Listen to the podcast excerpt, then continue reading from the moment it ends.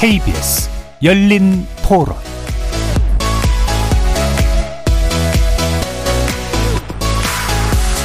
안녕하십니까. KBS 열린 토론 정준희입니다.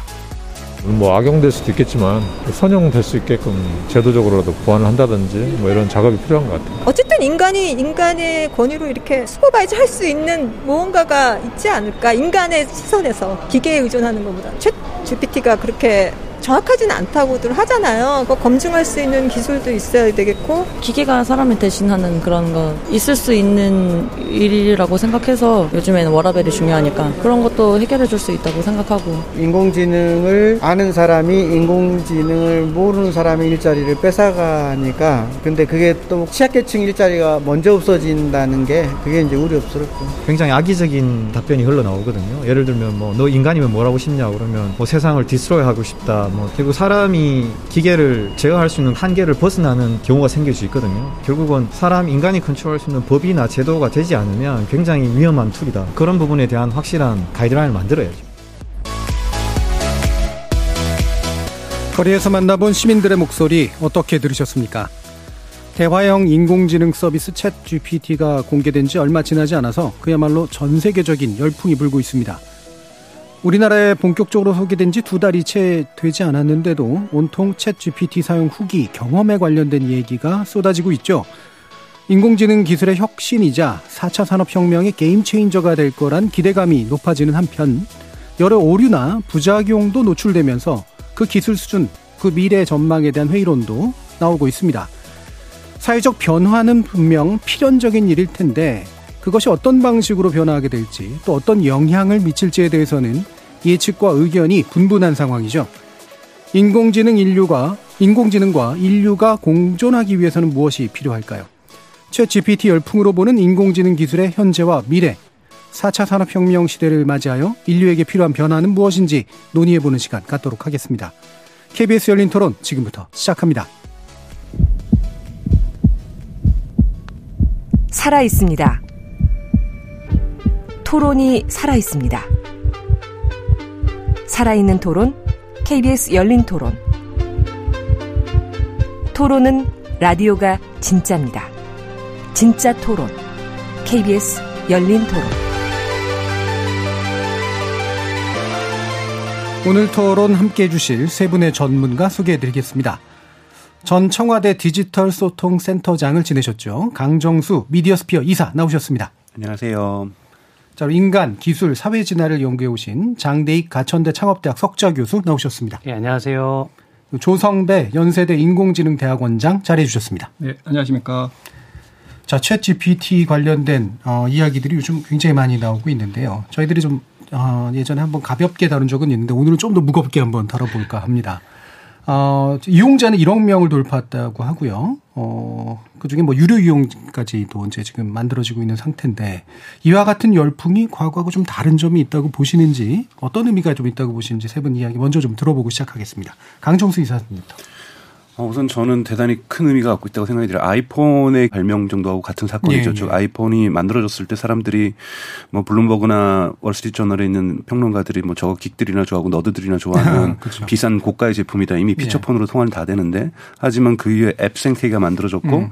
그리고 나머지 이제 삼성전자라든지 빅 플레이어들이 같이 뛰어들어가면서 완전한 대중시장 매스마켓을 만들었거든요. 그래서 예. 이것을 아이폰 모멘트라고도 얘기를 합니다. 음. 위키피디아에서는. 저는 이것 자체가 중요한 것이 아니라 이것 위에 만들어지는 수많은 어플리케이션이라든지 음. 이러한 생태계들이 만들어지면서 저는 챗GPT는 이러한 인터페이스는 곧 사라질 거라고 봐요. 예. 다 통합되거나 즉 마이크로소프트에 통합되거나 음. 아니면 API를 통해 가지고 수많은 어플리케이션으로 개별 기능들이 음. 하나하나의 기능들이 다 앱들로 만들어지면서 거대한 하나의 어떤 산업적인 국면이 형성될 거라고 보고 있습니다. 예. 그래서 기존 산업의 어떤 변화를 이끌어내는 굉장히 중요한 출발점이 될 것이다라고 네. 아이폰에 좀 비견시켜 주셨네요. 조 교수님 말씀해 네. 주실까요?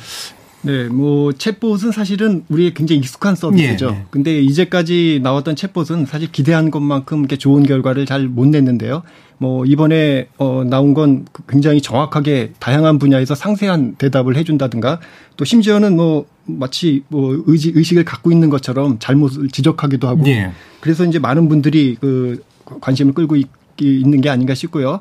그리고 또 사실은 이게 그 굉장히 익숙한 서비스를 무료로 공개했다는 게 또 많은 사람들의 관심을 끈 게 아닌가 싶기도 합니다. 음. 뭐 여담이긴 합니다만 사실 2016년 그 알파고 열풍이 있고 나서 사실 잠잠 한동안 좀 잠잠하지 않았습니까? 네. 그래서 제 생각에는 많은 분들이 아 뭔가 인공지능이 한 방 터트려졌으면 싶은 건 기대감이 이번 열풍하고 연결된 게 아닌가 네. 그렇게 생각해 봅니다. 막 굳이 비교하자면 이제 알파고 정도의 충격 정도가 지금 이제 또 느껴지는. 어, 그 이상이 아닐까 그 이상이 될 것 같습니다. 예, 예 알겠습니다. 훨씬 이상이죠. 그럼 장대익 교수님. 예, 그런 관점에서 저도 비슷한데요. 알파고 때는 사실 그 딥러닝이라고 하는 네. 그 혁신적인 어 일종의 머신러닝 기법이 발견 아, 발명된 것인데 그때는 사실 뭐 전문가들이 좀 열광을 했죠. 네. 아 드디어 이제 인공지능도 쓸만한 게 나왔구나. 뭔가 어 새로운 문제를 풀겠구나라고 하는 희망을 줬지만 사실 일반인들 일상에서의 그 체감이라고 하는 것은 사실 어 별로 그렇게 크지 못했습니다. 근데 어 요번에 챗 GPT가 나오면서는 그냥 대중들이 쓰기 시작했고요. 그리고 대중들이 알아서 쓰기 시작했거든요. 그러니까 이것은 뭔가 아, 아까 우리 강 박사님도 말씀하셨지만 뭐 모바일 모멘텀이 될지는 모르겠지만 어쨌든 검색 시장 검색 엔진이 나온 이후로 최대의 사건인 건 분명한 것 같습니다. 예. 또 굳이 비교하자면 검색 엔진의 출범에 비견하해 보신 네. 예, 그런 쪽이신 거네요.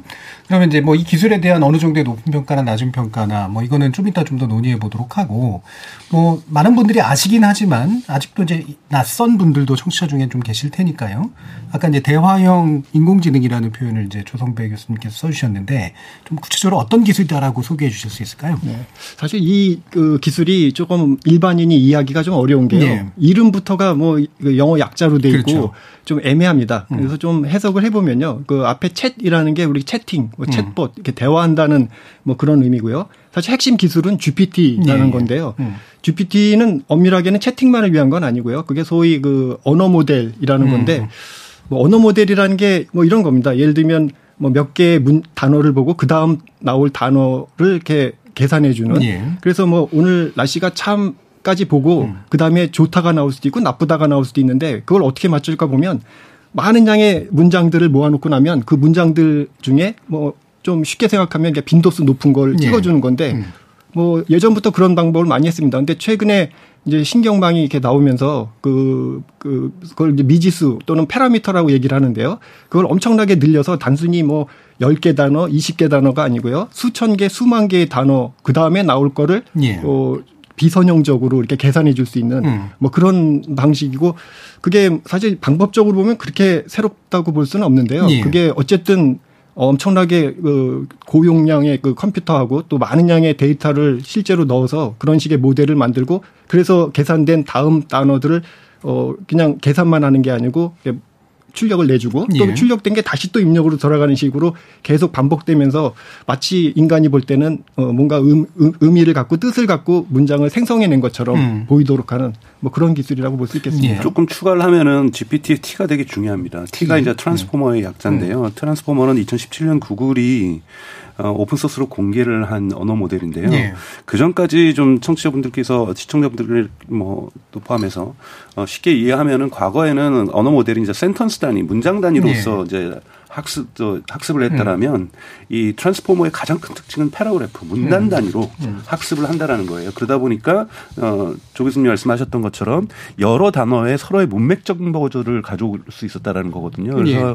하여튼 이 Transformer라는 것이 2017년 나오면서 사실은 비약적으로 그 이후에 예. 어 이러한 기술들이 generative 기술들이 발전하게 음. 됐다. 그래서 Transformer의 구글이 어, 오픈 소스로 풀었던 것이 대단히 어, 기여도가 저는 컸었다고 생각이 듭니다. 예.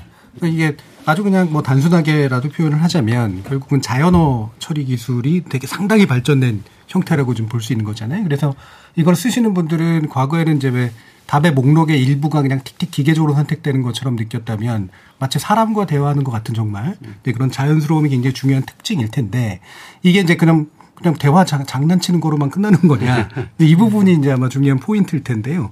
어, 조성빈 교수님 일단 보시기에는 어떤 식의 전망들이 좀 있으실 것 같으신가요? 글쎄요, 뭐 장난이라고 음. 볼 수도 있는데 어차피 그 챗GPT라는 기술 그 프로그램 자체에는 뭐 이렇게 맥락을 실제로 우리처럼 인간처럼 파악을 해서 어, 알아내서 적절한 걸 맞춰주고 뭐 이러는 건 아니거든요. 굉장히 그 기계적으로 예. 많은 어, 양의 데이터를 어, 일단 학습해 놓은 걸 기반으로 계산에 의해서 다음 단어 다음 음. 단어를 이렇게 내주는 건데요. 어쨌든 이게 획기적인 건뭐 챗봇이라고는 했지만 사실 단순하게 짧은 문장에 예. 그 응답하는 식의 대화뿐만이 아니고요. 뭐 예를 들면 굉장히 긴 보고서라든가 음. 문장을 이렇게 요약을 해준다든가 또 번역을 한다든가 또는 뭐 심지어는 시나 소설 또는 뭐 그 보고서 이런 걸 작성해 주기도 하고 또 뭐 컴퓨터 하시는 분들은 아주 획기적인 아이디어라고 볼 수 있을 텐데 컴퓨터 프로그래밍까지 예. 어, 대신 해줄 수 있는 어 일단은 뭐 만능인 그 궁극의 인공지능이라고 할 수는 없지만 적어도 음. 글쓰기하고 관계돼 있는 어 부분에서는 인간의 기능을 상당 부분 어 대체하든지 또는 어 초월할 수 있는 그런 여지가 있는 기술이라고 보입니다. 예. 그래서 아마 낮은 단계, 낮은 단계라고 표현할 수는 없겠습니다만 이제 되게 자연스러운 대화 플러스 전문적인 지식을 처리해 줄 수 있는 어떤 역량 까지가 일단 또 한 단계가 더 얹혀지는데 물론 그 위에 창의성 문제 같은 것도 좀 있겠습니다만 어 이것도 굳이 비운지 모르겠는데 이렇게 똑똑한 대학원생을 각 분야로 다 두고 있는 교수님 같은 느낌이 될 수도 있을까? 음. 뭐 그런 생각도 잠깐 드는데요. 어, 장대익 교수님 예. 어떠세요? 예, 근데 똑똑한 대학원생인데 짜증을 내지 않는 대학원생인 것 같습니다. 예. 예. 그, 저는, 어, 이거를 이제 굉장히 활용을 많이 하고 있는 편이에요. 예.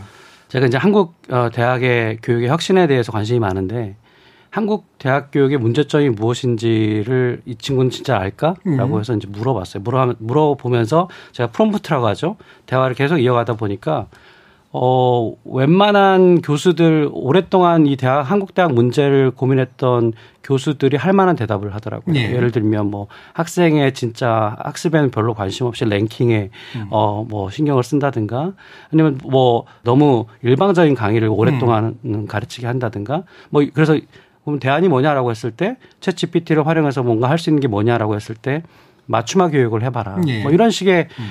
어 뭐랄까요 지금 굉장히 업데이트된 대안까지를 얘기하는 걸 보고 아 이게 그냥 아 그냥 놀이 기구 같은 건 아니고 어 뭔가 조금 동반자 역할을 하 겠구나. 뭐 음. 뭐 그러니까 학자들한테는 뭔가 진짜 똑똑한 비서. 예. 어, 그런 역할을 하겠고 뭔가 계속해서 어, 그 같이 상호작용할 수 있는 그런 에이전트 역할을 하겠구나라는 생각을 하게 됐습니다. 예. 에이전트 역할 굉장히 네. 상호작용할 수 있는 네. 그런 정도 단계까지 강종승 박사님은 어떠세요? 음, 이 챗GPT 기술에 놀라운 점이 있다면 그러니까 챗GPT의 놀라운 음. 점은 벌써 다 얘기를 해 주셔서 음. 그러니까 그건 당연한 거예요. 너무나도 막대한 흔히 말해서 파운더리 모델이라고 해서 막대한 multimodal 데이터인 거 즉 챗GPT는 네. 텍스트만 학습한 게 아니에요. 그림도 학습했고 여러 가지들을 다 학습을 하면서 사실은 인류가 가지고 있는 현재 지식 수준들은 다 기본적으로 가지고 있는 거죠. 음. 그러다 보니까 어 그리고 저도 제 여동생 회사의 마케팅을 좀 도와주고 있는데 어 이런 좀 copywrite를 가지고 좀 다르게 변형시켜 줄 수 있을까? 그럼 이걸 음. 변형을 해 줘요. 근데 네. 사실은 브레인스토밍 하는 거랑 똑같은 거고 저의 도움을 주는 동반자인 거죠. 아, 저도 모르고 있었던 건 아닌데 아 이런 단어를 썼으면 됐었지라고 하는 인간은 모든 지식을 공부한 지식도 심지어는 다 함께 암기하지는 못하거든요. 네. 그렇기 때문에 그런 단어들을 떠올릴 수가 없는 거고 음. 제가 이걸 갖다가 윤여정 스타일로 배우라면 이걸 어떻게 표현할까라고 물어봤어요. 그러면 그렇게 그 사람의 어떤 스타일로 이걸 어, 학습이 돼 있으니까 어, 표현을 해준단 말이야. 음. 아 여기서 이 사람이 이런 단어를 쓰는구나. 그럼 제가 그 단어를 가지고 와서 그 도움을 받아서 사실 3 시간을 할 일을 1 시간에 할 수 있는 것 이런 일들이 지금 어, 저한테도 일어나는 일이고 지금 벌써 지금 한국의 업무 현장에서도 제가 아시는 분들만 해도 예를 들자면 2차 전지 회사에서 글로벌 마케팅을 담당하시는 분이 해외 이제 이메일 쓰는 것들도 너무 어렵, 지도 않고 음. 한국어로 쓰면 알아 영어로 해주고 가장 중요한 어, 또 어려운 건 거기서 영어로 오면은 요약 정리해가지고 예, 예. 한국어로 해서 사장님께 보고를 해야 되는데 그 음. 그 보고서는 자기가 또 알아서 만들어주고 음. 또 자기가 3시간 할건 1시간 하고 요즘은 2시간 가서 자기 다른 책 읽으면서 공부하고 있다라는 거예요. 음. 그러니까 실제로 업무 시간의 단축들을 이미 가져오고 있고 이게 유사한 앱들도 지금 계속 쏟아지거든요. 예. 엑셀을 다룰 때는 이미 MS가 그 마이크로소프트가 이제 integration 통합시켰지만은 음. 엑셀 하다가 어떤 함수가 생각 안 나면은 그 함수에 대해서 써 제안을 해 주는 거고. 예. 그래서 실질적으로 특히 화이트 칼라의 업무들에 있어서는 많은 부분 지금 벌써 도움을 주고 있다라는 것. 그러니까 예. 우리가 재미로 뜻밖의 것들 뭐 제가 저도 오늘 한번 어 비교를 해 봤어요. 윤석열 대통령과 고질라의 차이점을 테이블로 만들어 봐라. 뭐, 뭐 이런 거면 이렇게 만들어 줘요. 이렇게 해서 재밌게 읽었는데 예. 뭐 그런 거 자체의 어떤 재밌음이 중요한 것이 아니라 벌써 업무에 적용되고 있다라는 거. 음. 파워포인트를 만들어 준다든지 이런 식의 업무에 벌써 많은 부분 적용되고 있다는 부분에서 마케팅의 도구로도 쓰인다든지 뭐 이런 식에 있어서 예를 들면 헨리 데이비슨의 어 광고를 만들어 봐라. 그럼 예. 광고를 또 만들어 줘요. 그걸 또 챗 GPT만 하는 것이 아니라 Midjourney라든지 어, Stable Diffusion이라든지 DALL-E 2라든지 이미 있는 다른 생성 AI, 생성 음. AI와 결합되면서 어, 이미 그것을 이미지로도 동영상으로도 만들어주는 음. 이런 연결성들도 가지고 있다는 것이 대단히 놀랍습니다. 예. 실제 그 학계에서도요, 뭐 단순히 그냥 놀이기구로 쓰는 게 아니고요, 뭐 신약 개발이라든가 의학 분야에서 굉장히 숙련된 조력자랑 일하는 것 같다고 예. 어, 보고를 하고 또 그걸 실제로 논문에 저자로 넣기도 하고, 음. 뭐 물론 논란 논란의 여지는 음. 있긴 하지만 굉장히 어, 널리 활용되고 있는 그런 상황입니다. 예. 그래서 이게 이제 단순히 이제 인공 대화형 인공지능이 그냥 약간 더 나아진 정도라고 보기는 여러모로 어려운 네. 그런 측면까지 온 건 맞는 것 같은데요.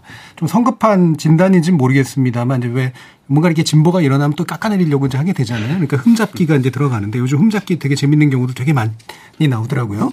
특히 우리나라 역사에 대해서 이렇게 거짓말하고 있습니다. 뭐 이런 식의 그 찾아놓은 분들도 되게 많은데 현재까지 어떤 오류나 한계 같은 것들을 굳이 짚자면 어떤 것들을 짚어줄 수 있을지 먼저 장 교수님 좀 말씀해 주실까요? 네, 뭐, 어, 일단, 어, 최신 정보들이 얼마나 빨리 업데이트 되느냐? 예. 이제 이런 문제가 있죠. 음. 뭐, 어, 챗 GPT는 2021년까지를 어, 학습을 한 거기 때문에 그 당시 이후에 그때 이후에 벌어진 세계사적 사건이나 이런 것들은 반영이 안 돼 있는 네. 경우요. 네. 어, 그런 부분이 이제 그리고 또 어, 이 생성을 하기 때문에 어떤 의미에서는 어 약간의 뭐랄까요 그 헐루시네이션이라고 하는데 음, 음 없는 것을 음, 있는 그렇죠. 것처럼 이야기하는 네. 약간 우리 인간으로 치면은 어뭐 이렇게, 이렇게 허언증 같은 예, 그런 예 그런 음. 지어내기 어 같은 어 대답을 해주기 때문에 뭐뭐 뭐 얼마든지 그런 거를 찾을 수는 있어요. 근데 이제 이게 서비스가 이런 서비스가 아 이런 기술이 세, 세상에 나왔다는 것은 완벽하게 처음에 나온 건 아니거든요. 예. 그리고 또 한편으로는 이걸 계속해서 업데이트할 수 있는 그런 어 그런 시스템이 없는 게 아니기 때문에 시간의 문제라고 생각하고요. 그리고 우리가 만드는 데이터 자체가 사실은 어 우리가 음 수많은 데이터들이 편향이 없는 게 아니잖아요. 네. 다 어떤 자기 지향들을 갖고 있어서 그것의 문제라면 사실은 그건 인간의 문제고요. 음. 이 기술의 문제에 있어서는 얼마나 빨리 업데이트 하느냐 이게 중요한 걸 텐데 그거는 저는 뭐 낙관적이라고 생각합니다. 그게 원칙적으로 불가능한 것도 아니고 그리고 많은 시간과 노력을 투입 돈을 투입하면 충분히 할 수 있는 일이기 때문에 그 문제는 조금 어 크게 걱정할 문제는 아니다. 예, 극복 가능한 네. 것이다. 예.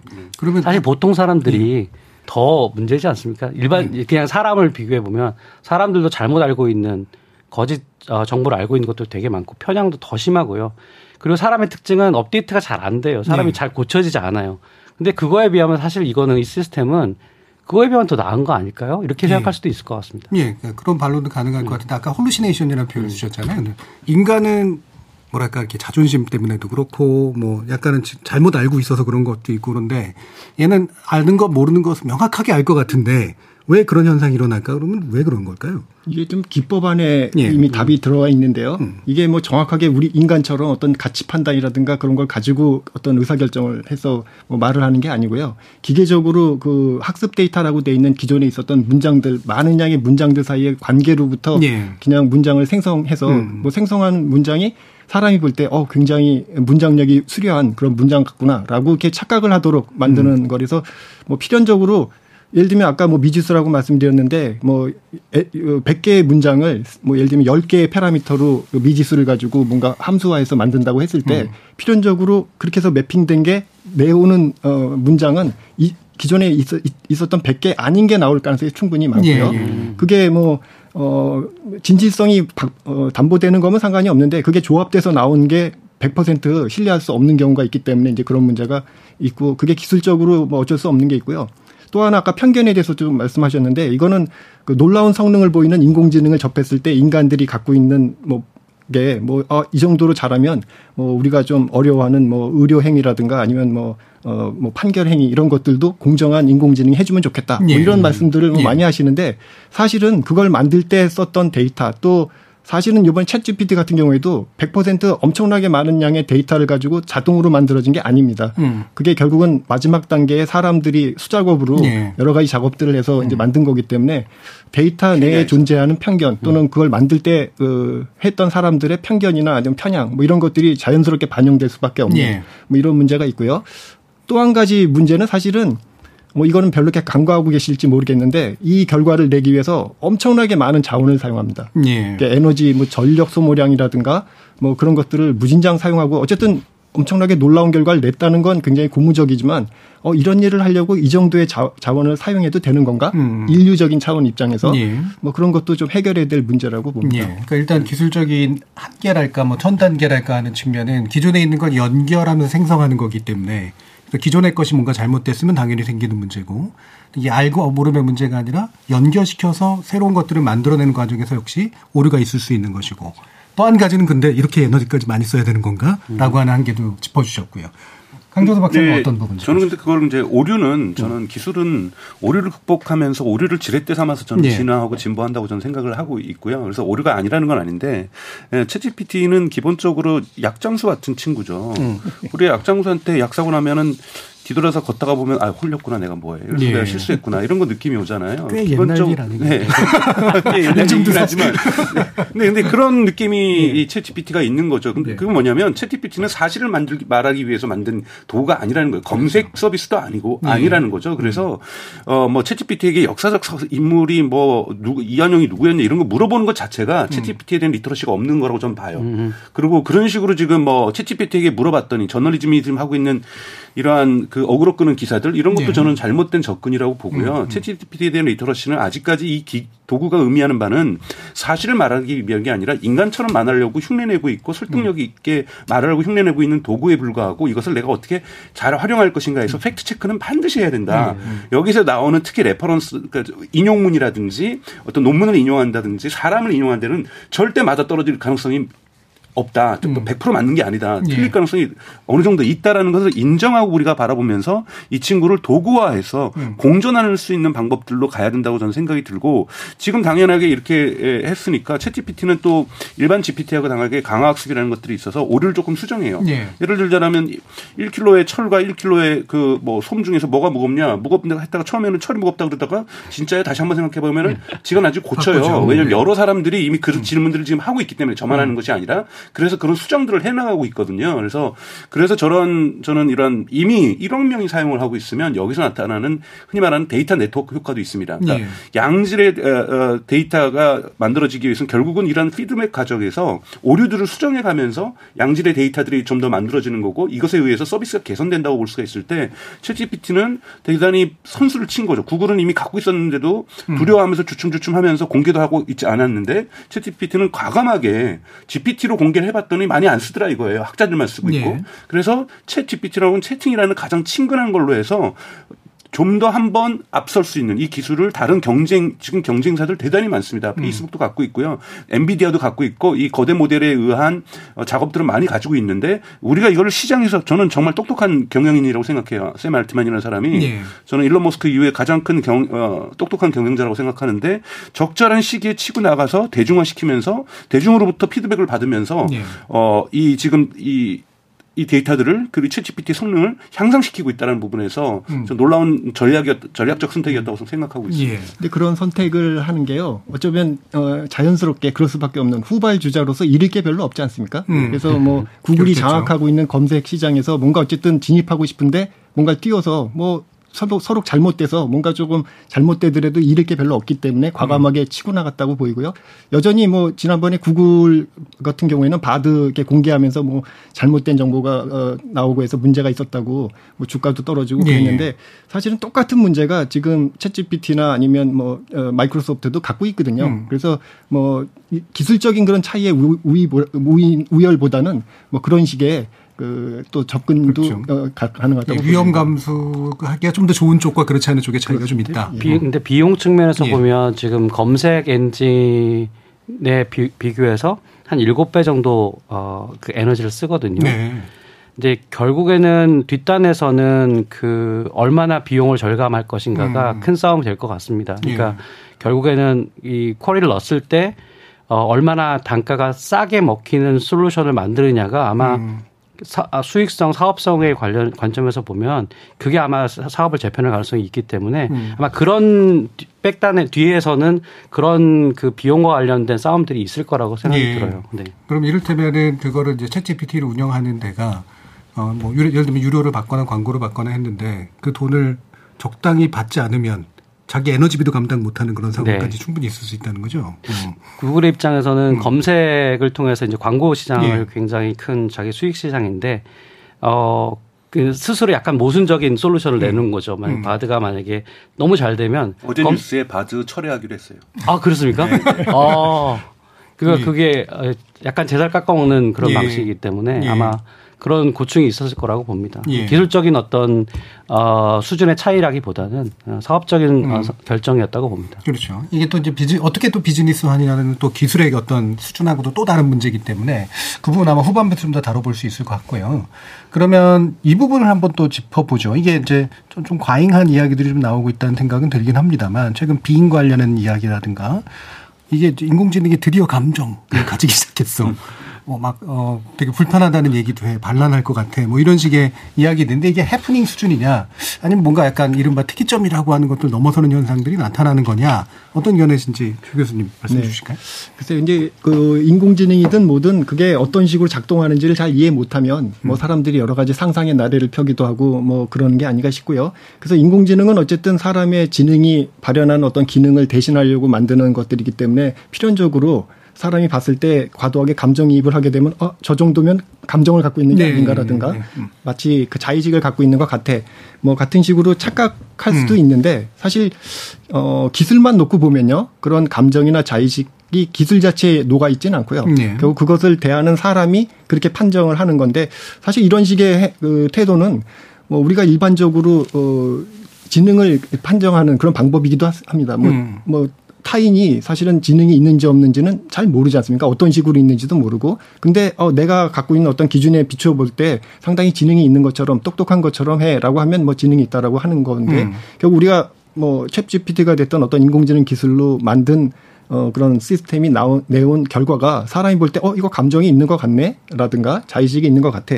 라고, 어, 뭐 착각을 하는 게 아닌가. 음. 그래서 뭐 지금 논란이 일어나고는 있는데요. 그 개발한 사람 입장에서는 어, 뭐 우리가 일반적으로 생각하는 인간의 감정이나 일반의 자의식은 인간의 자의식은 음. 어, 들어가 있지 않다라고 음. 얘기할 수 있겠습니다. 어, 그건 확실 확실하게 없고요. 왜 그러냐면 자의식이라고 우리가 느끼는 부분에 수많은 텍스트를 이미 학습을 한 거예요. 수많은 그렇겠죠. SF 소설에 네. 보면은 얘가 자의식이 있는 것처럼 나오거든요. 그렇게 행동을 하니까 그 책도 학습을 한 거고 이번에 뉴욕 타임즈의 케빈 루즈한테 어 너는 당신은 와이프를 사랑하지 않고 와이프도 당신을 사랑하지 않고 사실은 당신을 사랑하는 건 나고 나 내가 너를 사랑하니까 너도 나를 사랑해야 돼. 뭐 이런 얘기를 했단 말이에요. 왜 네. 그러니까 걔가 불륜과 관련된 엄청난 소설을 음. 학습을 한 거예요. 영화 허에 보면 그 네, 그런 것도 학습을 했기 때문에 네. 그렇게 반응을 하는 거죠. 그래서 음. 자의식을 학습을 한 것이 아니라 자의식이 있는 텍스트를 학습을 한 거기 때문에 예. 그것을 지금 흉내내고 따라하는 겁니다. 얘는 흉내내는 애기 때문에 음. 이런 부분에서 좀 볼 필요가 있습니다. 그러니까 자의식을 예. 갖고 있자라고 우리가 간접적으로 느끼는 것이지 음. 실제로 자의식을 갖고 있는 건 아니죠. 예. 우리 근데 이제 저는 완전 반대로 생각을 해봤을 때 우리가 음. 감정을 가진 혹은 자의식을 가진 챗봇이 우리한테 필요한가? 음. 어, 사실 감정이 무엇이고 자의식이 무엇인가가 엄청 큰 주제잖아요. 음. 근데 우리가 왜 그런 우스갯소리로 하지 않습니까? 왜, 어, 공감하는 거 되게 쉬워요. 뭐, 고개 끄덕이고, 아, 그랬어요. 힘들었어요. 아이고, 힘들었겠네. 이렇게 하면 공감 있는 거고, 그걸 못한다. 남, 예를 들어 남자들이 예. 그걸 못한다. 이렇게 얘기하는 게, 그러니까 우리도 어떻게 보면은 그런 거가 없다가 어느 순간, 어, 그런 걸 배우는 거거든요. 그러니까 아, 철학적으로 얘기하면 우리의 감정도 시뮬레이션일 가능성이 있어요. 저는 그 가능성을 예. 굉장히 진지하게 추구하는 사람인데, 그러니까 우리가 굳이 우리가 굳이 AI를 감정을 가진 인간과 똑같은 인간을 인간과 비슷한 걸 만들기 위해서 감정까지도 혹은 뭐 우리가 느끼는 어 자의식이 있다는 그그 그 느낌까지도 굳이 구현을 해줘야 되는가라고 하는 거는 그거는 구현할 수 있는가 없는가 문제를 떠나서 음. 그건 좀 생각해 봐야 된다.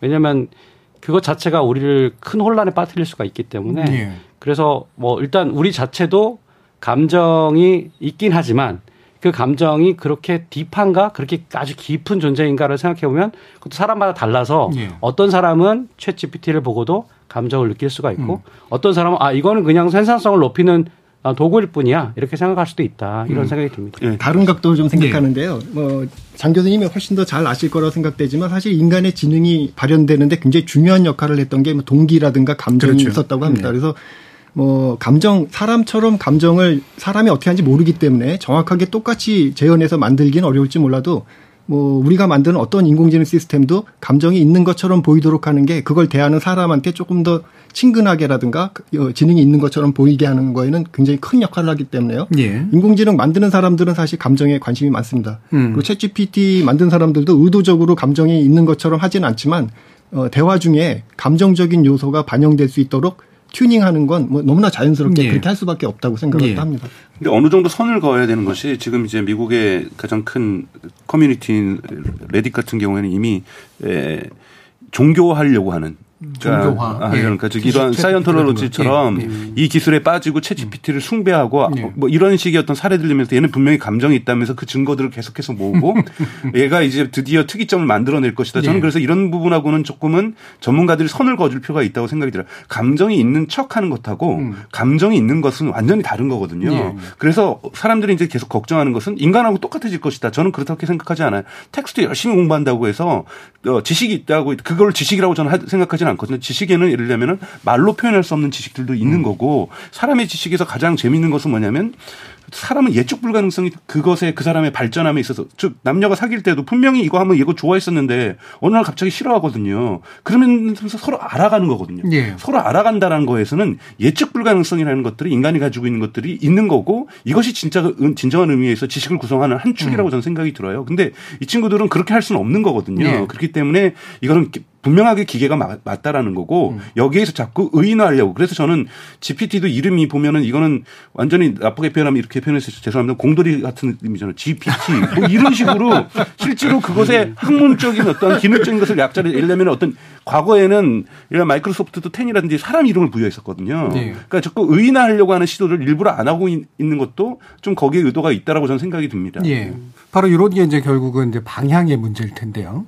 물론 이제 이게 자연 발생적으로 감정이나 의식이 발생할 수 있어라고 보는 사람들도 계실 테고 또는 인간이 개발자가 그걸 구현해 내야 돼라고 보는 분들도 있을 테고 또는 그걸 그냥 연기하게 만드는 정도 이렇게 색깔을 입히는 정도로 볼 수도 있을 텐데 결국 중요한 건 그래도 이제 이거를 다루고 만지는 사람들이 어떤 방향으로 길을 잡아줄 것인가 이런 데서 이제 견해 차이들이 좀 있을 거 아닙니까?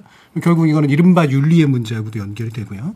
윤리가 반드시 도덕만의 문제가 아니라 뭘 어떤 식으로 풀어가야 하는가의 현실적인 문제라고 한다면 어떤 부분들을 좀 짚어주실 수 있을까? 조- 소동배 교수님 어떠십니까? 음, 그래서 글쎄요, 그 정답이 없는 얘기고 아까 음. 말씀하신 것처럼 공돌이는 그 정도로 상상력이 이렇게 풍부하지는 않거든요. 예. 근데 어쨌든 어, 지능이라는 걸 대상으로 만들어 봐야 되겠다고 할 때 그게 뭐 실질적으로 얼마나 어, 시장에서 효과가 있을지라든가 이렇게 음. 했을 때 부가 얼마나 창출될까 그런 걸 생각하는 기업가들도 있지만 음. 많은 인공지능 하는 사람들은 어쩌면 단순 호기심에서 예, 어, 예. 이거 좀 만들어 보고 싶어라는 뭐 지적 호기심의 발로로 만드는 경우도 많이 있어서 이제 그러다 보면 어 뜻하지 않게 외부적으로 그게 윤리적인 어떤 문제를 야기한다든가 하는 게 있어서 어쨌든 이건 공돌이만의 문제는 아닌 것 같고요. 예. 저희는 열심히 만들고 또 사회과학이나 아니면 어 인지과학이나 하시는 예. 분들하고 같이 그 협업해서 그런 문제들을 예. 좀 풀어나가야 될 거라고 봅니다. 예.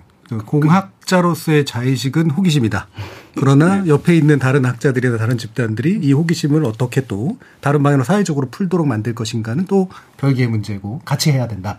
예, 강정수 박사님. 그러니까 저는 우선은 언론부터가 좀 바뀌어야 된다고 저는 예. 생각이 들어요. 자꾸 터미네이터 비교하면서 뭐 ChatGPT가 와가지고 인간의 일자리를 없앨 것이다부터 시작해서 예. ChatGPT에게 물어봤더니 물어봤더니 물어봤더니 이렇게 지금 해야 될 때가 아니라 좀 더 이 기술을 이해하고 예. 이 기술의 이해 바탕으로 우리가 진짜 고민해야 될 바가 무엇인지 그리고 이와 관련해 가지고 아까 말씀하셨던 것처럼 인지과학자들하고 또 인터뷰를 해본다든지 음. 좀 이러면서 점, 점차 전문 지식들을 국민들에게 알려가면서 우리가 여기에서 고민해야 봐- 될 바- 봐야 할 것이 무엇인가에 대해서 음. 계속해서 문제 제기를 해줘야 정치인들도 학습을 하는 거고 공부에 대한 동기부여를 받는 거잖아요. 그렇죠. 그런데 이거 자꾸 이렇게 희화화하고 음. 이러기서는 안 된다고 생각하고 저는 이런 프로들이 어, 더 깊게 더 길게 더 많이 만들어지면 음. 이것이 사회적으로 문제에 대해서 인식을 하게 될 거고 사실 그때서야 비로소 정치인들은 움직이잖아요. 그렇죠. 네. 그러니까 그런 부분에서 정치적으로도 윤리 문제에 대해서도 접근을 해야 되는 거고 독일의 교육부 장관 같은 게 3주 전에 국회 연설을 통해 가지고 이것이 교육의 근본적인 패러다임 의 사회의 교체가 오, 는 문제인지 아닌지를 지금 확정할 수는 없고 그걸 판단하기 위한 위원회를 구성을 하겠다. 음. 그래서 정말로 이것이 교육의 패러다임을 바꿔야 되는 문제라고 한다면 교육 내용을 완전히 수정하는 그러한 준비에 들어가겠다. 그러니까 아직 우리가 이것으로서 지금 모든 것을 단정 지을 수는 없지만 가능성들이 많은 것이 열려버렸거든요. 예. 교육의 문제에서도 마찬가지고 일자리 문제에서도 마찬가지고요. 그렇다면은 여기에 대해서 깊게 연구하는 고민하는 언론과 정치가 있어야 된다고 저는 생각이 듭니다. 예. 네. 그러니까 언론들은 또 이걸 쉽게 공포화시키거나 희화시키거나 이런 경우들이 많잖아요. 예. 그리고 정치인들은 이제 그냥 나모른 척하는 경우들이 훨씬 더 많고. 그래서 이제 이걸 아는 사람들의 어떤 연대 뭐 이런 것도 되게 중요할 것 같은데 장대 교수님 또 많이 고민해 오셨으니까. 네. 음. 그 인류의 이제 전 진화를 공부한 사람인데 예. 인류의 역사에서 음, 말을 이렇게 서로 대화가 가능하도록 상호작용이 가능하도록 한 어, 발명품은 우리가 처음 보는 거거든요. 네, 네. 그러니까 물론 옛날에 챗봇이 있었지만 음. 그것은 뭐 아주 제한된 음. 어, 대화만 어, 가능했던 것이고 이거는 사실 우리 영어로 지금 프리토킹이 가능한 음. 이건 좀 다른 게임이 시작됐다고 생각이 들어요. 여기서 어, 할 수 있는 그 그러니까 일종의 UX, UI 같은, 그러니까 인터페이스가 너무 편해졌죠. 그러니까 뭐 말을 함으로써 어, 그 어떤 그 기능을 수행하게끔 하고 그것을 우리가 피드백 받아서 점점 뭔가를 계속해서 어, 상호작용할 수 있는 그런 에이전트를 가졌다는 거는 어, 그래서 제가 이제 감정의 문제도 쉬운 문제는 아니라는 생각이 듭니다. 그러니까 분명히 빠지는 사람이 있을 거예요. 음. 그게 아, 이거는 기계고요. 정신 차리세요라고 얘기를 해줘야 되지만 예. 어, 사실 어떤 에이전 어떤 사람으로 타인으로부터도 피드백을 받지 못한 사람들, 음. 가령 어떤 어떤 교수님 선생님으로부터 자기의 어떤 문제들, 자기의 어떤 학습적인 문제들을 피드백을 받지 못한 어, 개인화된 피드백을 받지 못한 그런 학생들이 이, 이 서비스를 받는 순간 이챗 어, 챗 GPT나 이런 이런 모델을 통해서 어, 피드백을 제대로 받는 순간 이거는 그 에이전트가 그 자기한테는 그냥 하나의 기기가 아니라 그렇죠. 친구 네. 동반자 역할을 하는 거거든요. 선생 역할을 하는 네. 거거든요. 그래서 이거는 인류에게 아, 굉장히 중요한 다음 단계 인류의 진화에 있어서 음. 다음 단계로 넘어가는 매우 존재론적인 약간의 혼란이 불가피한 음. 그러니까 이걸 잘 잡아야 된다고 생각합니다. 예. 그러니까 이제 뭐 우리가 그냥 인형 하나 가지고도 감정을 사실 서로 교류도 예, 하는데 예. 이게 안 될 이유가 사실 별로 예. 없을 것 같거든요. 네. 그러다 보니까 이제 약간의 인간 존재와 유사하게 동반자적으로 자꾸 이제 대사, 대하게 될 수밖에 없는 음. 그런 일들이 있을 텐데 뭐 이런 걸 포함해서 어떤 위력적인 어떤 변화들이 이, 이거에서 가능해질까? 뭐 일단 어, 챗 GPT를 보고 일반적인 인공지능의 궁극의 모습을 그리는 건 조금 너무 앞선 것 같고요. 네. 그렇지만 적어도 그 인간의 그 언어로 표현돼 있는 어 어떤 글쓰기라든가 음. 그런 쪽에서는 인간 수준의 뭐 다양한 쓰임새가 이제까지는 어떻게 보면 뭐 단순 작업하는데 엄청나게 많은 시간을 소요했는데 조금 더 그 고차원적인 뭐 그런 일에 쓰일 수 있는 여지가 있을 것 같고요. 또 이제까지 그 성공했던 인공지능 또는 뭐 좀 폭넓게 봐서 그 소프트웨어 쪽을 보면요. 그게 어 처음에 등장하면 아 이것 때문에 인간의 일자리가 뭐 저 침해당할 거야라든가 인간이 위협을 당해 뭐 이렇게 느끼시는 경우도 있었는데요. 나중에 돌아놓고 보면 그런 도구를 잘 활용하고 또 협업해서 뭐 인간의 노동력을 단순 작업에서 조금 더 고차원적인 그런 작업으로 변환시킬 수 있는 음. 그런 뭐 게임 체인저 같은 게 되지 않을까 뭐 그런 생각을 하고요. 그래서 음. 궁극적으로는 이 생산성이란 측면에서 그 챗 GPT가 어, 그 자체가 문제가 되기보다는 그거를 잘 사용하는 사람하고 잘 사용하지 못하는 사람하고의 격차가 네. 분명히 네. 이제 커지게 될 것 같고요. 뭐 그런 면에서도 막연하게 뭐 대단한 기술이 있어라고 하기보다는 그 원리를 그 나름대로는 좀 이해하시고 활용하는 어, 그런 교육이라든가 훈련 뭐 이런 것들을 뭐 본인 스스로도 조금 찾아보실 필요가 있고 뭐 국가나 사회에서도 그런 걸 지원하는 그런 뒷받침이 있다, 있어야 된다고 보입니다. 예. 음, 또 인공, 그러니까 챗 GPT를 포함한 인공지능 기술, 이게 좀 더 넓은 거니까. 어떤 전망을 가지세요? 그러니까 우선 우려되는 부분 지금 음. 중요한 부분 말씀하셨기 때문에 저도 그 얘기 또 먼저 시작을 하면서 전망을 말씀드리면 음. 지금 AI 격차라고 얘기하셨잖아요. 지금 20달러예요 유료를 쓰면. 네, 네. 20달러면 넷플릭스보다 비싼 거잖아요. 네. 예를 들자면 그것이 정말 도구처럼 우리에게 공부하는 데도 도움이 되고 일하는 데도 도움이 되는데 20달러 없는 학생들 한국에 정말 수천만 명이 수, 천 명일 거라고요. 예. 많을 거라고요. 예, 예. 그 친구들한테 그럼 정부는 어떻게 해야 됩니까? 음. 이거 벌써 사회적 이슈로 저는 등장되는 예, 거고. 바우처를 줘야 돼요. 예. 그러니까 어렸을 때부터 이거 이, 이 음. ChatGPT를 잘 가지고 놀고 음. 이거에 API를 직접 뭐 Python을 배워서 API를 건드려 가지고 어 Midjourney랑 연결을 해 본다든지 예. 이런 이렇게 성장하는 친구들과 아닌 친구들은 5년 10년이 지나면 엄청난 격차를 할 거고 거고 지금 음. 스탠포드 대학교에서는 어 이번에 세 개 강의를 마련을 했어요. ChatGPT와 관련돼서 ChatGPT 활용법이라든지 네. 이거의 윤리학의 문제라든지 여러 가지에서 세 강의를 듣지 않 그러니까 의무 강의로 지금 도입을 해버렸거든요. 음. 그럼 어떤 대학에서는 그걸 금지하고 있어요. 음. 그러니까 이런 식으로 지금 서로 다른 지금 에, 에, 네. 접근법을 갖고 음. 있는데 저는 만약에 이걸 적극적으로 활용하는 사람과 아닌 사람 어떤 사람이 옳다 그르다의 어떤 네. 문제는 아니고요. 음. 분명한 시간이 지날수록 엄청난 격차가 나올 거라는 거죠. 음. 이 부분에 대한 사회적 합의가 빨리 있어야 된다는 거고 예를 들 자면 1979년에 전미 수학자들이 다 모입니다. 모여가지고 뭘 논의하냐면 크게 싸우는데 전자기상기를 수업 시간에 도입을 할 것인가. 음. 초등학교고 그러니까 네. 대학이 아니라 초등학교 중학교고다 그런 식으로 하면 여기에 전자기상기를 도입할 것인가 말 것인가로 큰 논쟁을 하다가 결국은 전자기상기 도입화가 이겨요. 음. 그래서 사실은 도입을 했음에도 불구하고 몇 년 동안 계속해서 이것들이 우리들의 수학 수학 교육을 망친다라는 주장들은 계속해서 있어 왔거든요. 예. 그런데 다른 수학을 하는 친구들이 됐잖아요. 미국의 친구들이랑 유럽 친구들 저도 뭐 유럽에서 같이 공부 할 때도 보면은 이 친구들은 정말 다른 수학을 했어요. 예. 수학을 잘한다 못한다를 떠나서 어 그렇기 때문에 우리도 근데 정말 시간이 지날수록 정말 수학 잘하더라고요. 예. 그러니까 이 부분에서 제가 많이 패배감을 느꼈었거든요. 예. 처음에는 계산하기 아니라 수학을 잘하는 그렇죠. 저는 거죠. 처음에는 예. 정리를 했었는데 이 친구들을 나중 가면은 어, 제가 못 쫓아가겠어요. 그러니까 예. 다른 수학을 한 친구들이라는 거죠. 예. 그것처럼 AI의 이, 이 인공지능이라든지 이러한 챗GPT라든지 앞으로 많이 나오는 이 수많은 생성 AI 툴들을 정말 쉽게 다룰 수 있는 교육을 우리는 할 것이냐 말 것이냐 예. 또는 회사에 도입을 할 것이냐 말 것이냐 이 부분에 대해서 빨리 사회적 합의하고 적극적인 논의가 지금 전 필요한 시기라고 보고 있습니다. 예, 알겠습니다. 예. 저도 그 관점에서 저희 이제 학부에서는 음. 어 아예 천명을 했습니다. 예. 이번 학기에는 챗GPT를 적극적으로 활용해서 모든 보고서라든가 발표라든가 그거를 해야 되고 예. 그렇게 한 경우에는 어 어떤 프롬프트를 집어넣는지에 음. 대한 명시를 어, 해야 된다. 네. 그리고 어디가 네가 아, 그러니까 학생이 어디에 그 기여를 했는지, 네. 뭘 물어봤고, 뭘 물어봤고, 예, 그 최채PT는 뭘 기여했는지 음. 이런 것들을 한번 해보자라고 했는데 여러 학교들이 또 그 자신들의 어떤 철학에 맞게 정책을 달리할 거라고 생각하는데 어 글쎄요. 그러니까 이 이런 과정을 통해서 결국에는 어, 인간이 그동안 아, 이, 이, 이런 어떤 지적인 역량은 매우 중요하고 우리 인간의 본질적인 부분이야. 앞으로 이런 이게 아주 핵심 역량이야라고 했던 부분들이 점차적으로 바뀌거든요. 예. 그게 뭐 예를 들어 계산도 잘해야지. 그래서 주판 학원부터 여러 가지가 있었지만 그 다음에 지금은 또 어 뭐 예를 들어 뭔가를 이렇게 어 분석할 수 있는 능력도 되게 중요한 능력인데 분석력이나 어떤 그런 처, 그런 걸 처리하는 능력들은 또 챗GPT가 잘한단 말이죠. 네. 그럼 도대체 우리가 인간이 교육을 할 때 혹은 인간이 어떤 어 일을 할 때 어떤 역량을 더 발전시켜야지만이 그 다음 단계로 나아갈 수 있는가에 대한 아주 진지한 고민이 필요해요. 그것은 원래부터 주어진 게 아니고 저는 이 기술의 발전 때문에 그 핵심 되는 어떤 어 인간의 단면들에 대한 태도들이 바뀐다고 생각하거든요. 음. 그래서 아까 말씀하신 것처럼 어 계산기는 어, 이거보다는 조금, 음, 아주 낮은 차원의 어떻게 보면 네. 예인 거, 그러니까 그 예 자체가 틀렸다는 게 아니고, 네.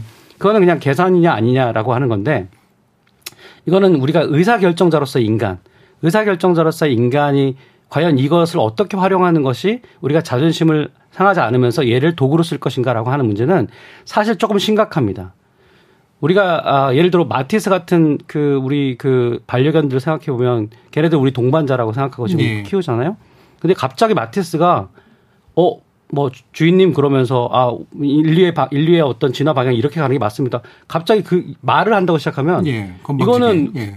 이건 우리가 동반 친구가 더 이상 될 수가 그렇죠. 없거든요. 예. 우리 인간이 가장 핵심적이라고 생각하는 부분에서 우리가 도움을 받을 수는 있지만 그것이 우리보다 능가했을 때는 음. 그 심리적인 충격은 꽤나 큽니다. 네, 네. 그래서 이 저, 저는 챗 GPT가 어, 그렇게 지나치게 뭔가 그 뭐그 뭐 그 공포감을 갖는 거는 그 저도 동일하게 반대하지만 이게 인간의 어떤 본질적인 측면들의 어떤 부분을 건드리고 있, 으니그 부분들을 잘 음. 어, 인지하고 그리고 그렇지 않은 부분들에 친구로 두려면 우리 우리에게 위협이 네. 되면 안 되거든요. 그래서 그런 점을 좀 지적하고 음. 저도 좀 잠깐만 첨언을 음. 하면은요. 네. 과거 80년대 90년대 영화를 보면 초, 초, 초창 그 초반부에 보면은 항공 촬영을 하죠. 헬기를 띄우던 비행기를 띄워가지고 항공 촬영을 하면은 딱 관객들이 무슨 느낌 받냐면 아 이거 돈 좀 들인 영화구나. 네. 음. 어, 블록 블록버스터들은 대부분 그런 공식을 취했거든요. 초기의 장면을 꼭 항공 촬영을 해가지고 이거 돈 많이 들어갔다라는 시그널 이거를 value signal, 그니까 가치 신호라고 얘기를 하거든요. 음. 근데 요즘은 저예산 독립 영화도 드론을 띄우거든요. 그렇죠. 그러니까 이제는 그것은 가치 신호가 안 된 거라는 음. 거예요. 음. 저는 이제 인류가 기술과 함께 항상 살아가면서 어느 정도 단계 보면은 새로운 가치 신호를 고민해야 되는데 음. 이제 챗GPT가 던지는 질문은 뭐냐면 이 챗GPT라든지 앞으로 나와야 될 수많은 이 생성 AI와 우리가 같이 살아가면서 네. 인간은 어떤 가치 신호를 다시금 한번 점법을 시켜야 되는지 네. 레벨업을 시켜야 되는지에 대한 진지한 고민들을 저는 주고 있다라고 저는 생각이 들어요. 그래서 그런 부분에서는 대단히 긍정적인 우리에게 주는 인간에게 주는 도전이라고 네. 저는 생각하고 있습니다. 예. 두 가지 방향이겠죠. 그래서 챗 GPT 같은 것이 인간의 존재를 위협하지 않는 목적성 도구로서 잘 안착되도록 만들고 동시에 좋은 도구를 잘 쓸 수 있는 인간으로서 또 상향돼야 되는 그 두 가지 문제가 아마 현재 던져지고 있는 과제인 것 같은데요. 지금까지 일부 토론을 통해서 약간 길게 냈습니다만 아, 챗 GPT를 둘러싼 좀 쓸데없는 환상 내지 이런 것들을 좀 더 냉정하게 현실로 한번 어, 짚어봤고요. 이어진 2부에서 어떤 것도 우리가 좀 구체적으로 준비해 나갈 것인가 한번 논의해 보도록 하겠습니다. 여러분은 KBS 열린 토론과 함께하고 계십니다. 토론이 세상을 바꿀 수는 없습니다. 하지만 토론 없이 바꿀 수 있는 세상은 어디에도 없습니다.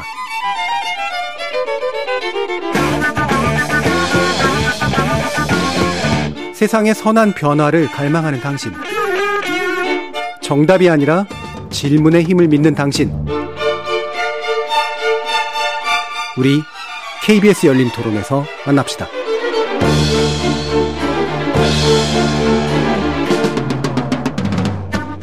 KBS 열린 토론 챗 GPT가 가져올 변화와 우리가 준비해야 될 것에 대해서 이야기 나누고 있는데요.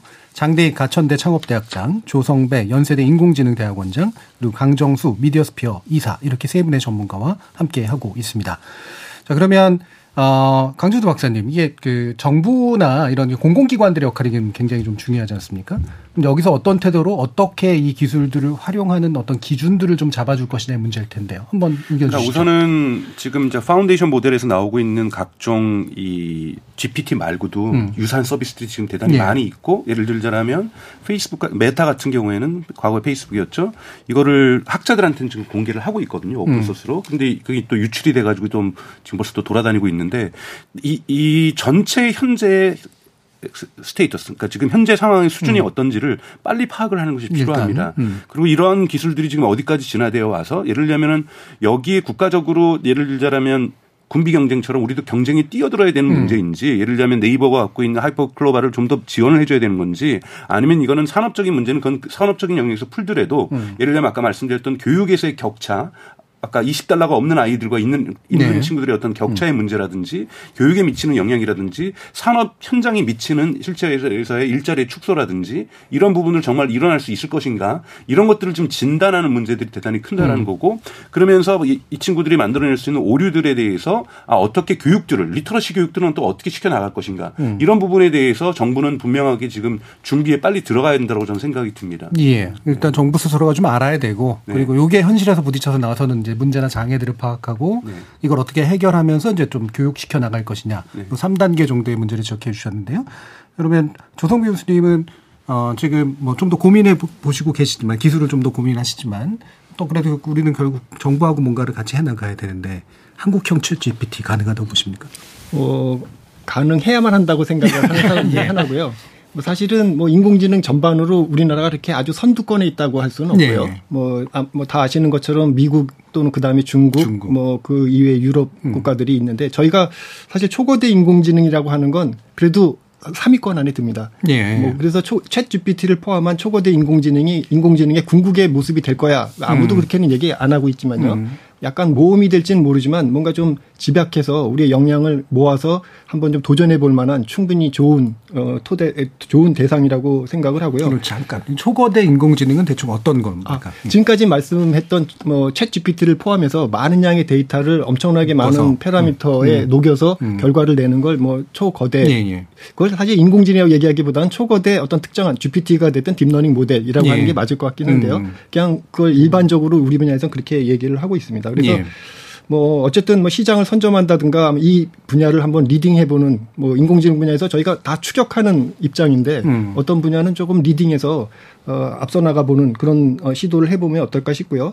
특히 챗 GPT랑 관련해서는 이게 언어랑 관련이 되는데요. 뭐 우리는 뭐 영어 문화권이 아니기 때문에 음. 우리 나름대로 해야만 하는 일이 있고 우리 시장을 지키기 위해서도 그렇고 뭐 또 충분히 할 수 있는 어, 게 있어서 정부가 어디까지 그걸 해야 되는지는 뭐 여러 가지 논의를 통해서 결정을 해야 되지만 뭐 정부 또 기업 또 학계 같이 힘을 합치고 또 머리를 모아서 한번 좀 도전해 봐야 될 예. 분야라고 예. 생각합니다.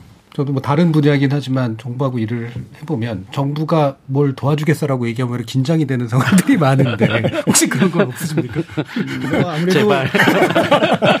아 그렇죠. 뭐 긴장이 아무래도 되고요. 예. 어, 정부가 이렇게 참여해 주셔서 좀 더 잘해야 된다는 부담도 있기도 하고 예. 또 어쩌면 뭐좀 놔두면 잘할 수 그렇죠. 있는 거를 예. 아, 굳이 뭐 이렇게 좀 규제라든가 예. 얽매이는 그런 느낌도 있는데 뭐 어쨌든 지금 현실은 챗GPT 뭐 기술을 발전시키기 위해서는 사실 소프트웨어나 인공지능 기술만 잘해서 되는 건 아니고요. 네, 네. 그 컴퓨터 어, 또 반도체 음. 또뭐 여러 가지 그 소프트웨어나 데이터를 음. 처리하는 기술 이런 것들이 아우러져야 되는데 우리가 조금 어 그래도 희망을 좀 보는 부분은 우리가 그런 식의 반도체 제조라든가 또는 예. 어뭐 데이터 처리라든가 음. 이런 쪽에서 나름대로 해오는 그 인프라가 갖춰져 있기 때문에요. 예. 그걸 좀 뭐 그냥 내, 놔둬도 뭐 미국을 추격한다든가 중국을 추격하는 게 가능하겠지만 한번 앞서기 위해서는 그걸 좀 잘 아울러서 협업을 해서 음. 해나갈 수 있도록 하는데 정부가 조금 역할을 해주셨으면 음. 뭐 그런 생각을 해봅니다. 우리가 구두 구두 여러 가지 좀 산업 기반과 기술 기반이 그래도 잘 연결될 수 있는 그래도 좋은 토양에 있다라고 이제 보시나 보네요. 네. 예. 음. 그러면 장대익 교수님 보시기에 이렇게 뭐 정부가 해야 될 일도 여러 가지가 있을 테고 또 안 해야 될 일도 여러 가지 있을 테고 그럴 것 그, 같은데. 그, 어 지금 뭐 네이버나 뭐 예. 카카오 뭐 LG도 이걸 열심히 하는 걸로 알고 있는데 어 결국에는 어 이 거대 모델이 영어라는 언어의 예. 말뭉치들을 이제 어 처리한 거기 때문에 결국 한국인들한테 서비스를 하기 위해서는 또 굉장히 디테일한 서비스를 하기 위해서는 한국, 한국어 말뭉치에 대한 우리만이 갖고 있는 데이터가 필요하고 그렇죠. 그 데이터를 처리해 주는 그건 다 비용이거든요. 예. 그리고 한 기업이 하기에는 조금 과할 수도 있고 그 결국엔 이걸 다 같이 써야 되기 때문에 정부가 그거를 어 그 장을 마련하고 어 비용을 대서 결국 같이 다 쓰게 만드는 음. 그런 식의 전략 같은 게 뭐 지금도 뭐 하고 있는 걸로 알고 있는데 음.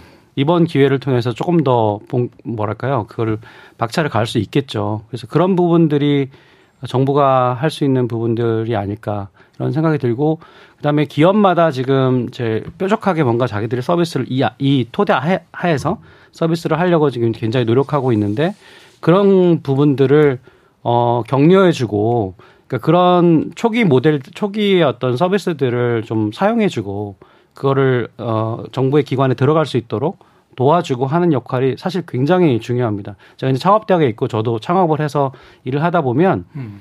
결국 스타트업들이 어, 정부 과제를 하기 너무 어려 너무 어려워요. 네. 왜냐하면 네. 일단 그그 그 재정 상태도 좋지가 않고 음. 기존에 잘하던 데가 훨씬 더 높은 점수를 받게 돼 있어요. 그렇죠. 근데 음. 진짜 열의와 그다음에 새로운 기술을 갖고 들어가는 데들은 스타트업들이거든요. 잘하는 스타트업들을 얘기 음. 말씀드리는 겁니다. 그런데 약간의 어떤 그 부가 점수 이런 것들을 어, 부여함으로써 정책적으로 이 스타트업 생태계를 좀 키우는 역할들을 해야 되는데 지금은 이렇게 보면 어, 이렇게 스타트업이, 스타트업 장려를 하는데, 뭐 중기부에서도 음. 뭐 장려를 하고 다, 저, 저희 정부가 그걸 막 하라고 하는데, 결국에는 장려하는 게 목적이 아니고, 그들이 사업을 잘할 수 있도록, 새로운 혁신들을 잘 할 수 있도록 계속해서 성장하는 단계마다 음. 도움을 줘야 되거든요. 근데 그렇지가 않아요. 정, 그러려면 정부 과제를 좀 해봐야 됩니다. 예. 근데 정부 과제를 하기에는 되게 어렵다. 음. 이런 것들이 되게 현실적인 문제라고 생각합니다. 예. 정부가 이제 잘못하다가 회계부 감사 걸리고 그런 문제도 있고요. 경우도 되게 많고요. 예. 자, 그럼 또 평균 추가적으로 예. 좀 말씀드리면 이제 시장 질서 관련해서는 어, 어제 이제 GPT가 API라는 예. 자기는 접속 사용료를 엄청나게 내렸거든요. 되게 좋은 얘기인데 거꾸로는 언제든지 올릴 수 있다는 얘기거든요. 그렇죠. 예. 제가 말씀드렸던 것처럼 어, 이 ChatGPT는 그러니까 iOS나 저는 안드로이드 같다라고 저는 생각이 들어요. 이걸 음. 기반으로 이 위에서 수많은 앱들이 음. 특수 목적의 어, 앱들이 저는 정말 눈사태처럼 쏟아질 거라고 보고 있거든요. 네. 근데 이렇게 되면 이 서비스들은 대단히 큰 거대 모델 갖고 있는 몇 개의 기업에게 종속될 거라는 거예요. 음. 하나는 메타 걸 가지고 활용할 거고 하나는 어 GPT를 뭐 가지고도 활용할 거고 GPT-4 같은 경우는 음. 어 파라미터가 100조나 된다니까 만약에 음. 이런 것들을 구글의 람다를 가지고 활용을 할 거고 네. 이렇게 이미 거대한 모델들이 경쟁하기에는 이미 음.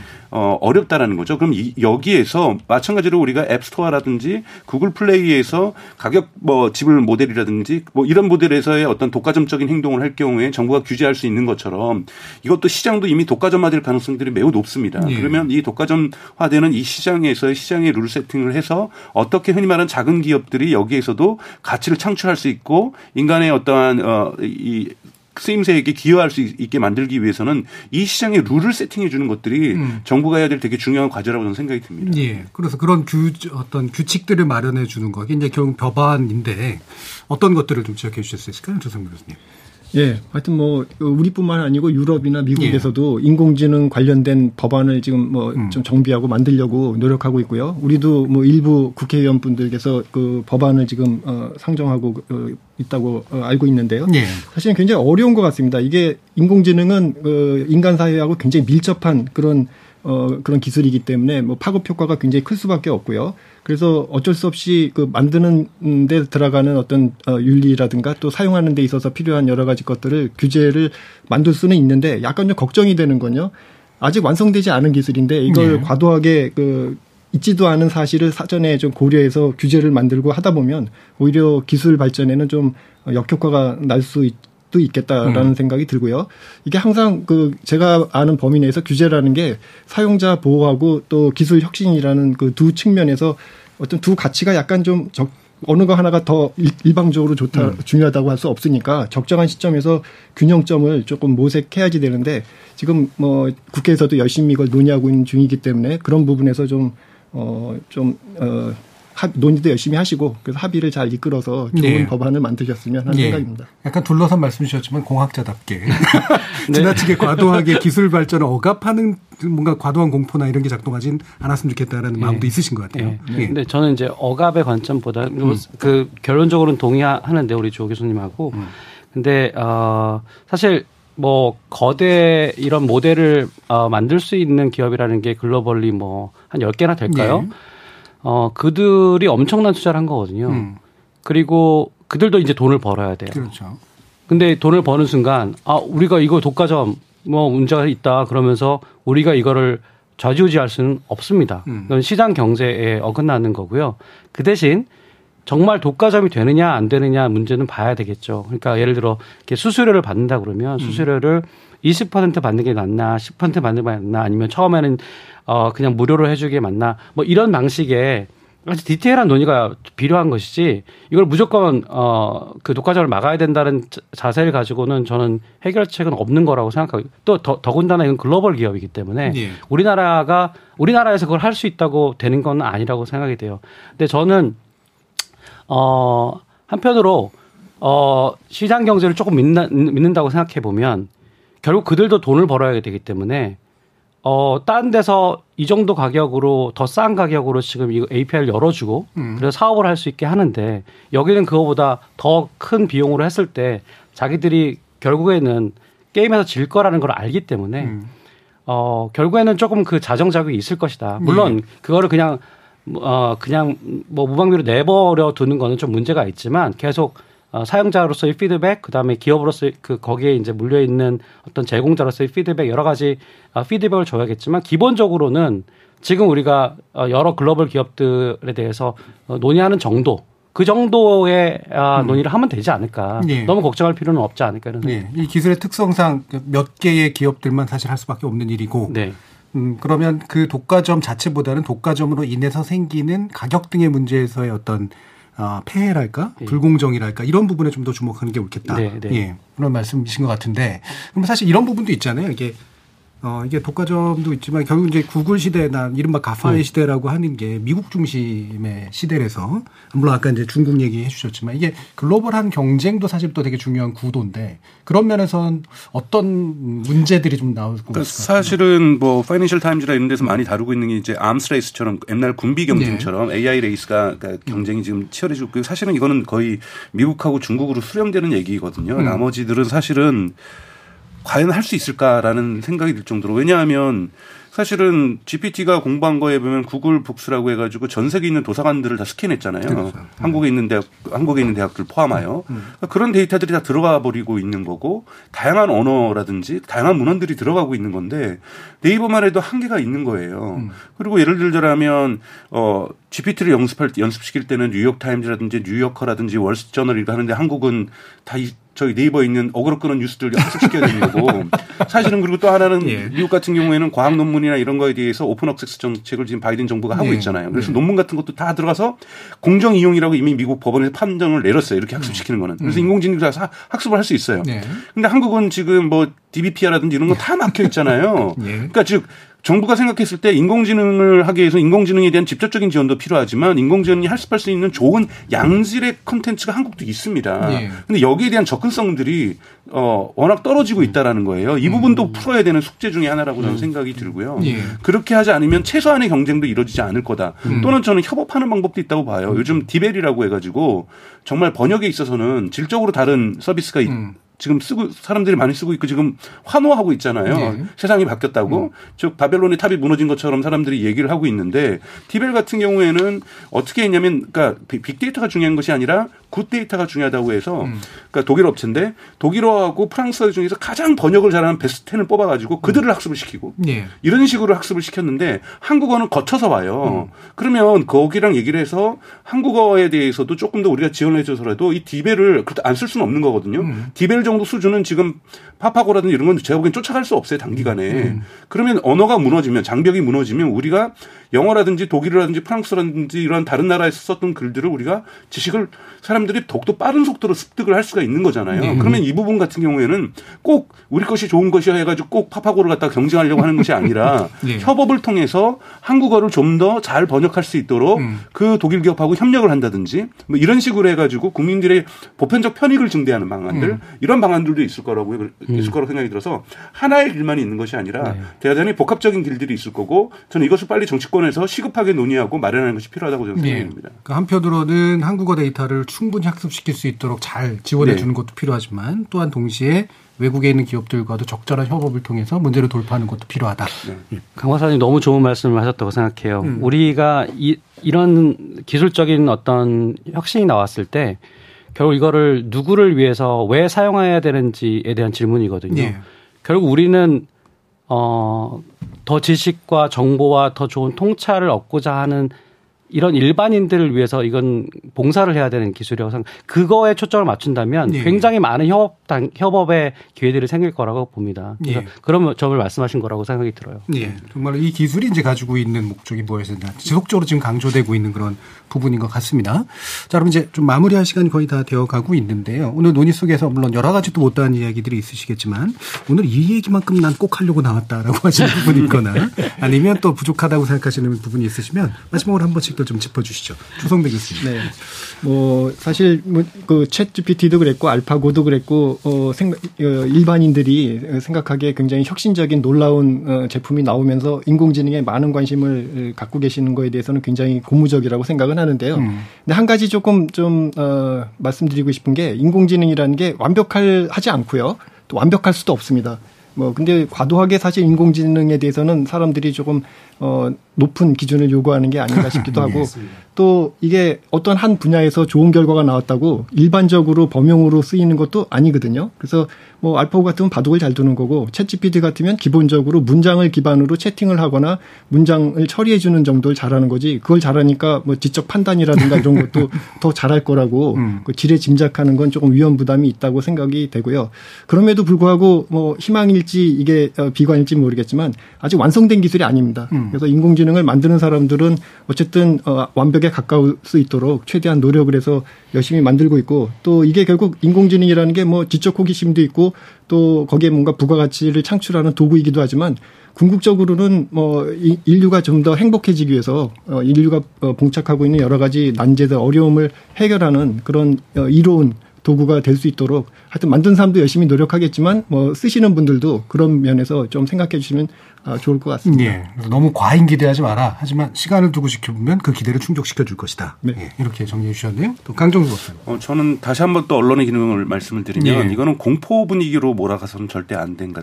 두려움이 아니라 이거는 낙관주의, 옵티미즘이라고 저는 생각이 들어요. 그러니까 즉 낙관주의는 더 나은 내일이 있다라는 거거든요. 음. 그렇다면 우리는 어떻게 이러한 기술들을 가지고 더 나은 내일을 꿈꿀 수 있을 것인가. 그리고 거기에는 어떻게 차별을 최소화하고 많은 사람들이 이러한 법, 혜택을 보편적으로 누리게 할 것인가.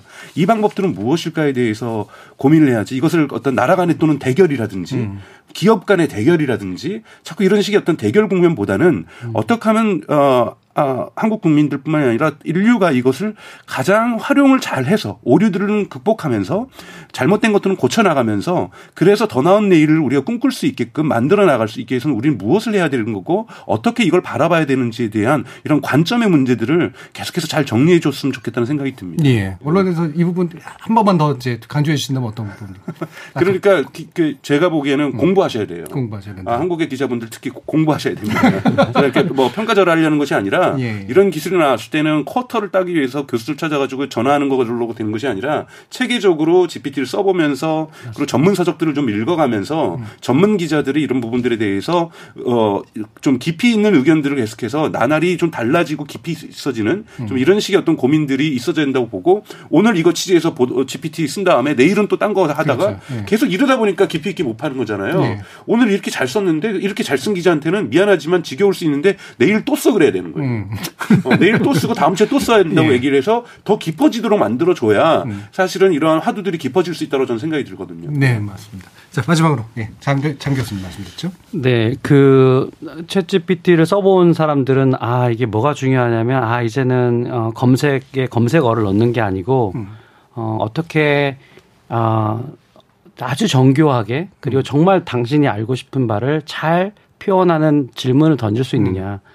이게 되게 중요하다는 거를 사실 느끼게 돼요. 예. 그 질문의 수준에 따라서 어떤 대답을 하는지를 알게 되고 결국 그거는 어 결국 뭐 그걸 질문력이라고 할 수도 있고 저 결국 그런 질문이 있다는 것은 호기심이 있다는 뜻이고 이것을 계속 호기심이 있는 사람들을 위해서는 정말 좋은 솔루션이라고 저는 생각이 듭니다. 음.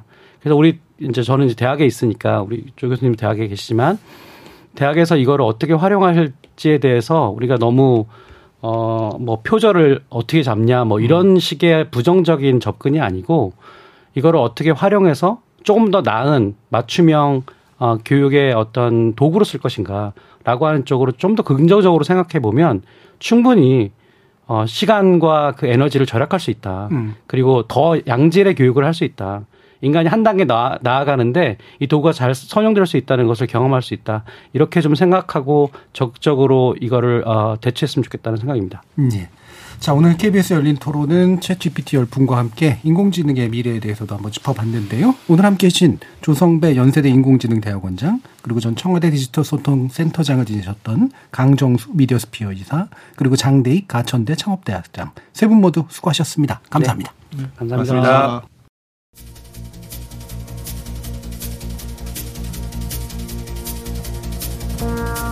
새롭고 획기적인 기술이 나타날 때마다 흔히 나오는 반응은 숭배 혹은 폄훼입니다. 물론 그 중간에 광범위하게 펼쳐져 있는 무관심도 있죠. 숭배와 폄훼는 정반대 행위 같지만 실은 동일한 인지적, 심리적 기반을 깔고 있습니다. 바로 무지와 공포. 모르겠고 두렵기 때문에 찬양하거나 깔아내리는 거죠. 알게 되면 그리고 익숙해지게 되면 이 또한 꽤 많이 달라질 겁니다. 지금까지 KBS 열린 토론 정준이었습니다.